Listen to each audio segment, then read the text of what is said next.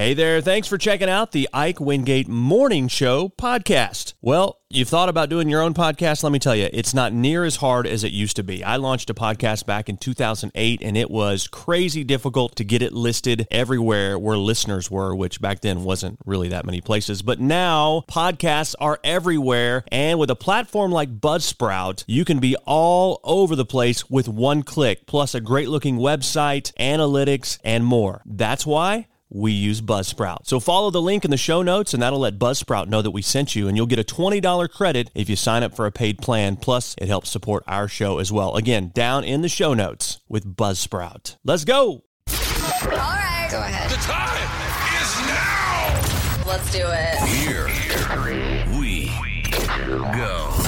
This is the Ike Wingate Show. Here we go. Here we go. Here we go. Join the show now. Text 870-505-1518. Ladies and gentlemen, here's your host. Ike Wingate. Ike Wingate. Ike Wingate. Good morning and welcome to the final show of January 2024. Happy Wednesday, everybody. My name's Ike Wingate. Thanks so much for being here bright and early. Celebrity birthdays, this day in history, random facts coming up. A woman gives birth at a McDonald's. Caught doing good, a dog helps save a life. We'll be talking law in studio with Thurman and Flanagan today as well. And on the first date, is it okay to split the bill? The recent internet story has everyone talking. All that more coming up today, brought to you by Thurman and Flanagan, attorneys at law, online at ozarkjustice.com or call 479 253 1234. Good morning. And it is now time for your celebrity birthdays here for Wednesday, January 31st, 2024. Joel Courtney is 28, the kid from Super 8. Amy Jackson, British actress who played Saturn Girl on the CW's Supergirl, is 32. Marcus Mumford, the lead singer of Mumford and Sons, is 37. Tyler Hubbard, the Georgia half of Florida Georgia Line, is 37. Justin Timberlake is 43. Bobby Moynihan, former SNL cast member, 47. Kerry Washington, who plays Olivia Pope on Scandal, is 47. Let's see. Anna Silk, who is Bo in sci fi's Lost Girl, is 50 today. Uh, let's see. Actress Portia de Rossi is 51. Minnie Driver, actress, 54. Anthony LaPaglia. Apparently, he originally wanted to play Tony Soprano in The uh, Sopranos. James Gandolfini became a household name by taking this role, but Anthony LaPaglia is still alive. So, who's the winner there? I don't know. Uh, anyway, he's 65 today. Johnny Rotten from the group The Sex Pistols is 68. Harry Casey is the KC and KC and the Sunshine Band is 73. Jonathan Banks, the guy in Better Call Saul, he is Saul's fixer. Mike Ehrmantraut, he is 76 today. Baseball Hall of Famer Nolan Ryan is 77. It's National Backward Day, National Hot Chocolate Day, and on this day in history, the 13th Amendment in the United States Constitution abolished slavery in America on this date in 1865.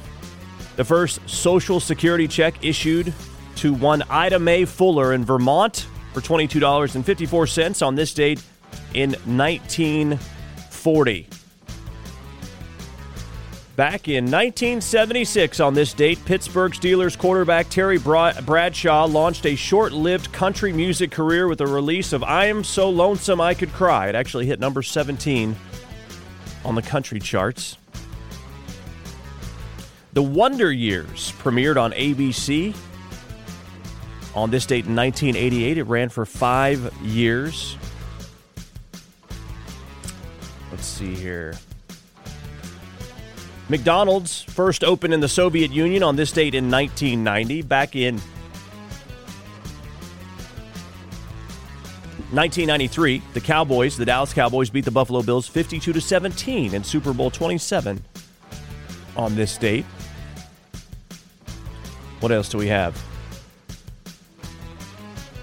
Samuel Alito sworn in as a Supreme Court justice on this date in 2006. He'll turn 74 this year. And those are your celebrity birthdays and this day in history. Good morning. And it is that time of morning for your random facts.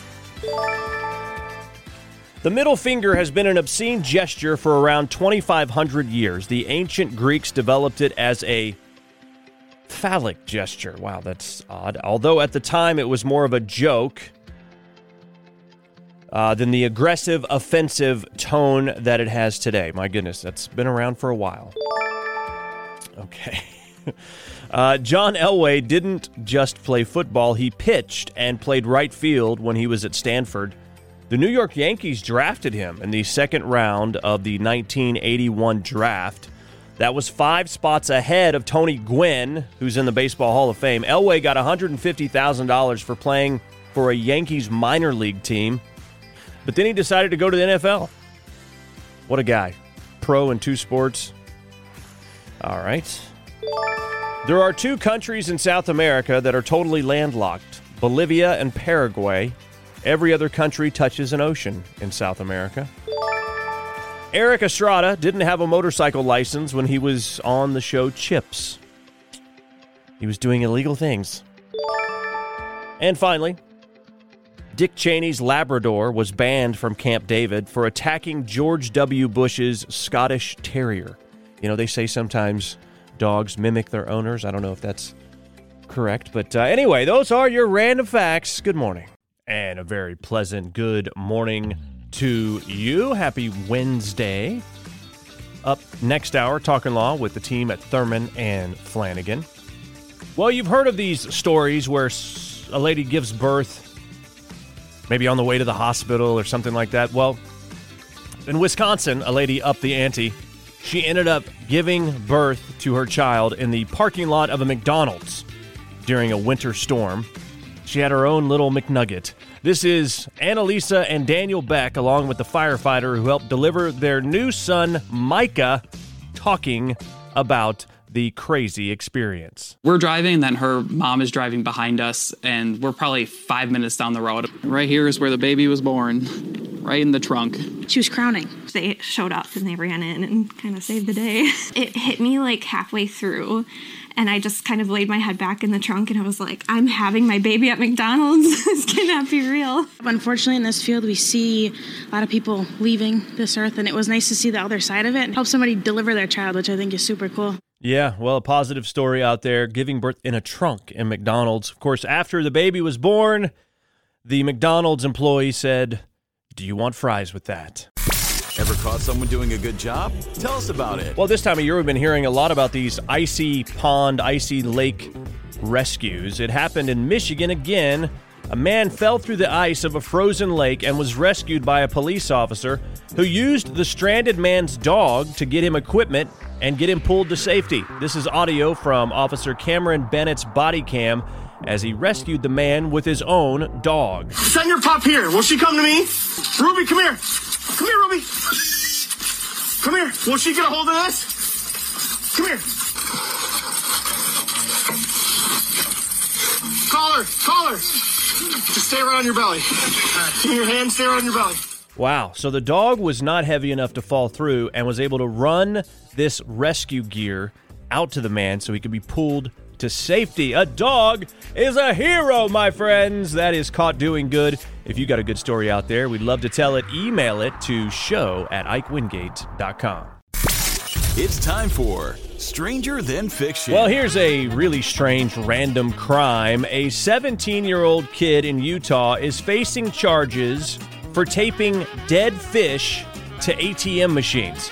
He's been going around to different ATMs and duct taping fish to the screens. He's uh, also been, of course, uploading the footage to social media. He's currently got over 57,000 followers on Instagram and goes by the name Fish Bandit. Reminds me of the Wet Bandits from Home Alone. Just basically telegraphing every crime he's committed. His tagline is Live, Laugh, Tape Fish to ATMs.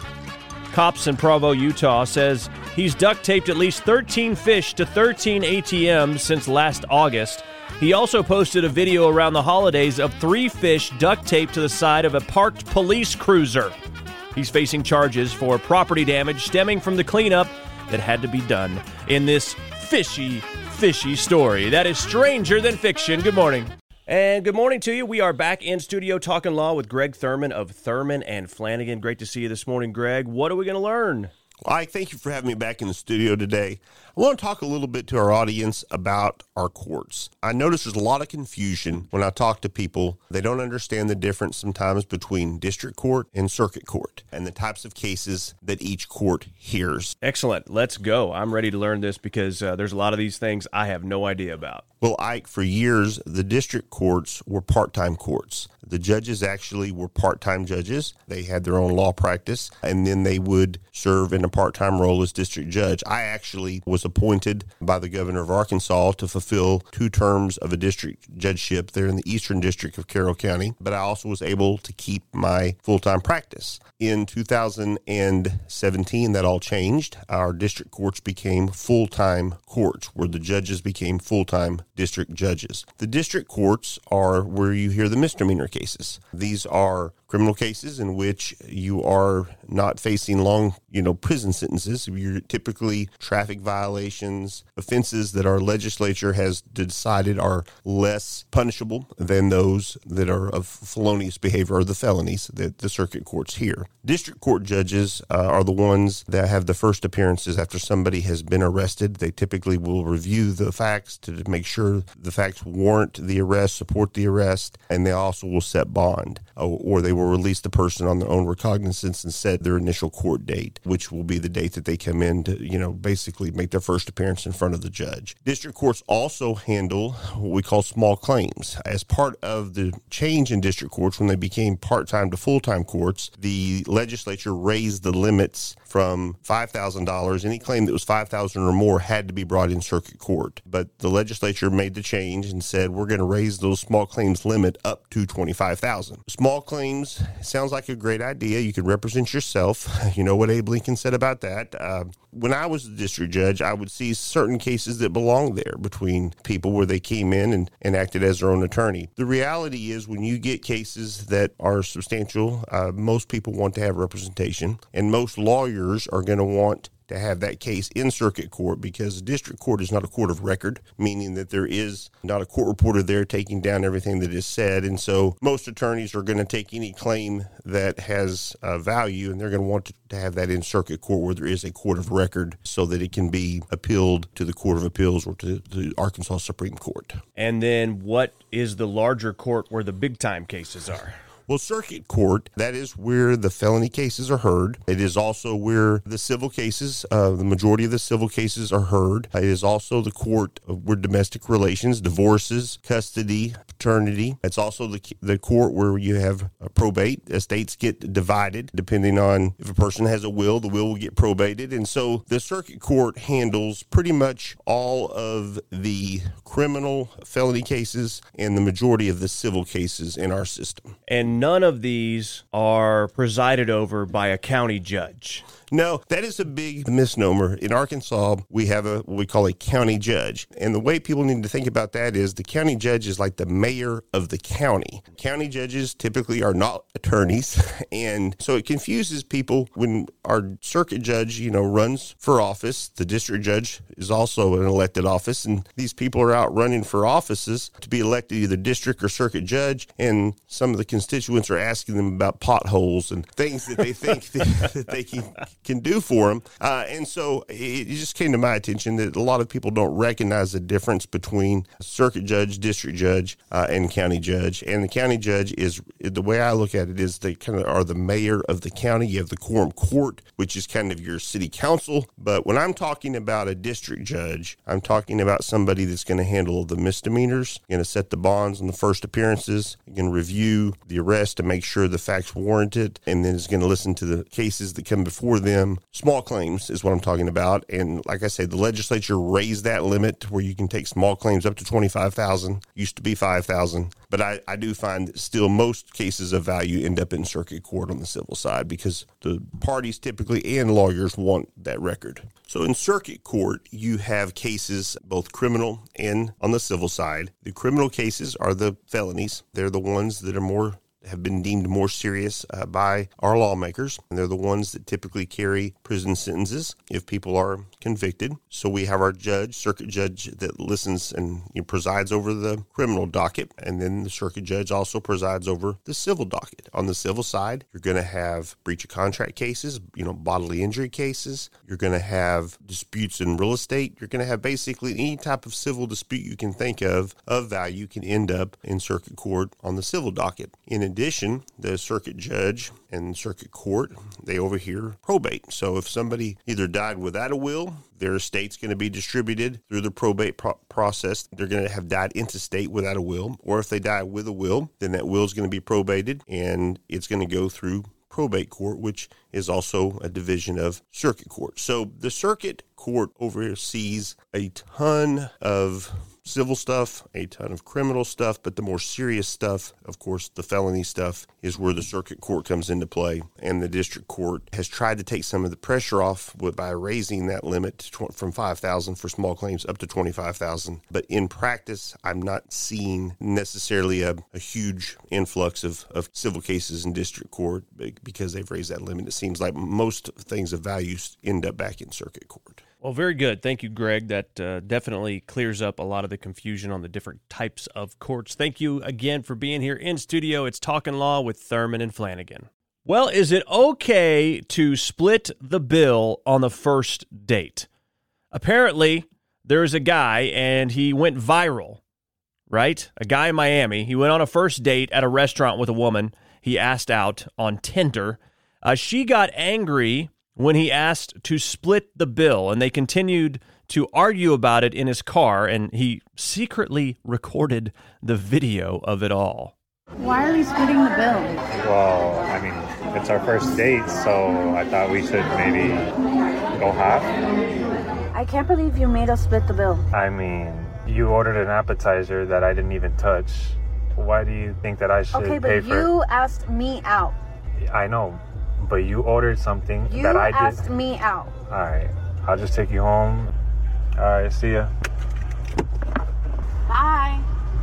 Okay, so it didn't end well. People were making a lot of comments on his video post. Yeah, of course, he secretly recorded it and posted it. This is his follow up to uh, asking the lady to split the bill. Does this help his case or hinder it? What I don't understand is you asked for the date, so you pay. It's not like I'm forcing anybody to go on a date with me. Clearly, we are both 50 50 on the date. She wants to be there just as much as I want to be there. It's not like I'm forcing her to date me or go on a date with me. We both want to be there equally. Therefore, we should split the bill equally. What do you think? Does this guy, uh, is he just crazy? Because he asked her on the date but did not pay the bill? Or is it because it's, you know, so early on? Is it expected to split? Let me know what you think. Send me a text 870 505 1518. Good morning. Coming up on Friday, it is Groundhog Day. Then put your little hand in mine. There ain't no hill or mountain we can't climb. Yes, PETA now wants to get rid of Punxsutawney Phil, the groundhog that comes out to see its shadow and tell us whether or not we're going to have more winter. It's, of course, people for the ethical treatment of animals. Yeah, they, they, they want to replace Punxsutawney Phil with a giant gold coin, which would be flipped, with one side calling for six more weeks of winter and an early spring on the other side of the coin. Now, it's unclear if the coin actually exists, but PETA has created a, an image of what it would look like. Apparently, Punxsutawney Phil has been making predictions since 1886 and is right about 39% of the time. They think it would be better off, uh, more accurate with a coin. Come out and See a shadow. Punxsutawney Phil. That's right, woodchuck chuckers. It's Groundhog Day. Get up Yeah. and check that hog out. Uh, PETA says groundhogs can't make heads or tails of the weather forecast and shouldn't be jostled around by large members of a different species and thrust in front of noisy crowds for a photo op. Yes. And there'll be a new name for the day, they say as well. No more Groundhog Day. They suggest something like whether there'll be more Winter Day. Apparently, PETA not great at coming up with slogans. Do you agree? Is it cruel to allow the groundhog to come out and see its shadow, or would you rather And would you rather see a coin flip instead? Not not as fun flipping a coin. What do you think? oh, 870-505-1518. Groundhog Day coming up on Friday. Good morning. And a very pleasant good morning. Thank you for being here. Today's show brought to you by Thurman and Flanagan, attorneys at law, online at ozarkjustice.com or call 479 253 1234. Not to alarm you, but Valentine's Day is two weeks from today. How much are you going to spend? According to a new report, the average American in a relationship thinks they should spend around $158 on their significant other. On the flip side, 30% of people in relationships say they're not planning on spending money on Valentine's Day because it's too expensive. There are other ways to celebrate. It's all about expectations. For people who want their significant other to spend money on them, 21% said that if they found out they weren't getting anything, they would just buy something for themselves instead. So, are you one of the people that's going to be gifting yourself on Valentine's Day? 17% of people polled said they would insist that the other person make it up, make up for it another time. 16% would give their significant other the silent treatment. And 10% would respond by shutting down any Valentine's Day plans altogether. And 10% would use this opportunity to break up with their significant other.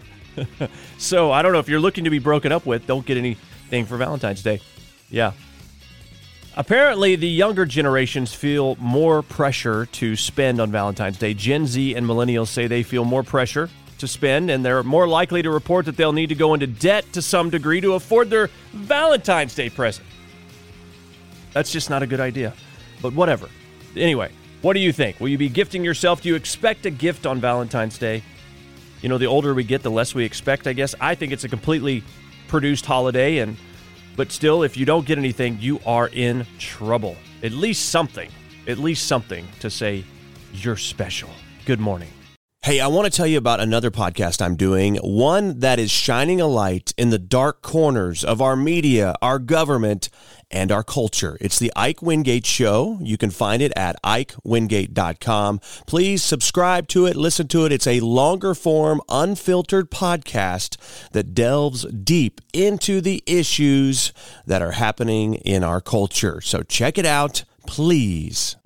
Hey, thanks for checking out the Ike Wingate Morning Show podcast. It's an honor to know you've been listening and hanging out with us. We know you got choices, and believe me, we appreciate that you made this choice. We'd love to spread the word. We need your help with that. Leave us a review, rate us, whatever you can, because that'll help spread the word on the show. You want to contact us? Hit us up, show at ikewingate.com. We're on Insta. We're on Twitter. We're on Facebook. We're everywhere. Just type in the Ike Wingate Show. Have a great day.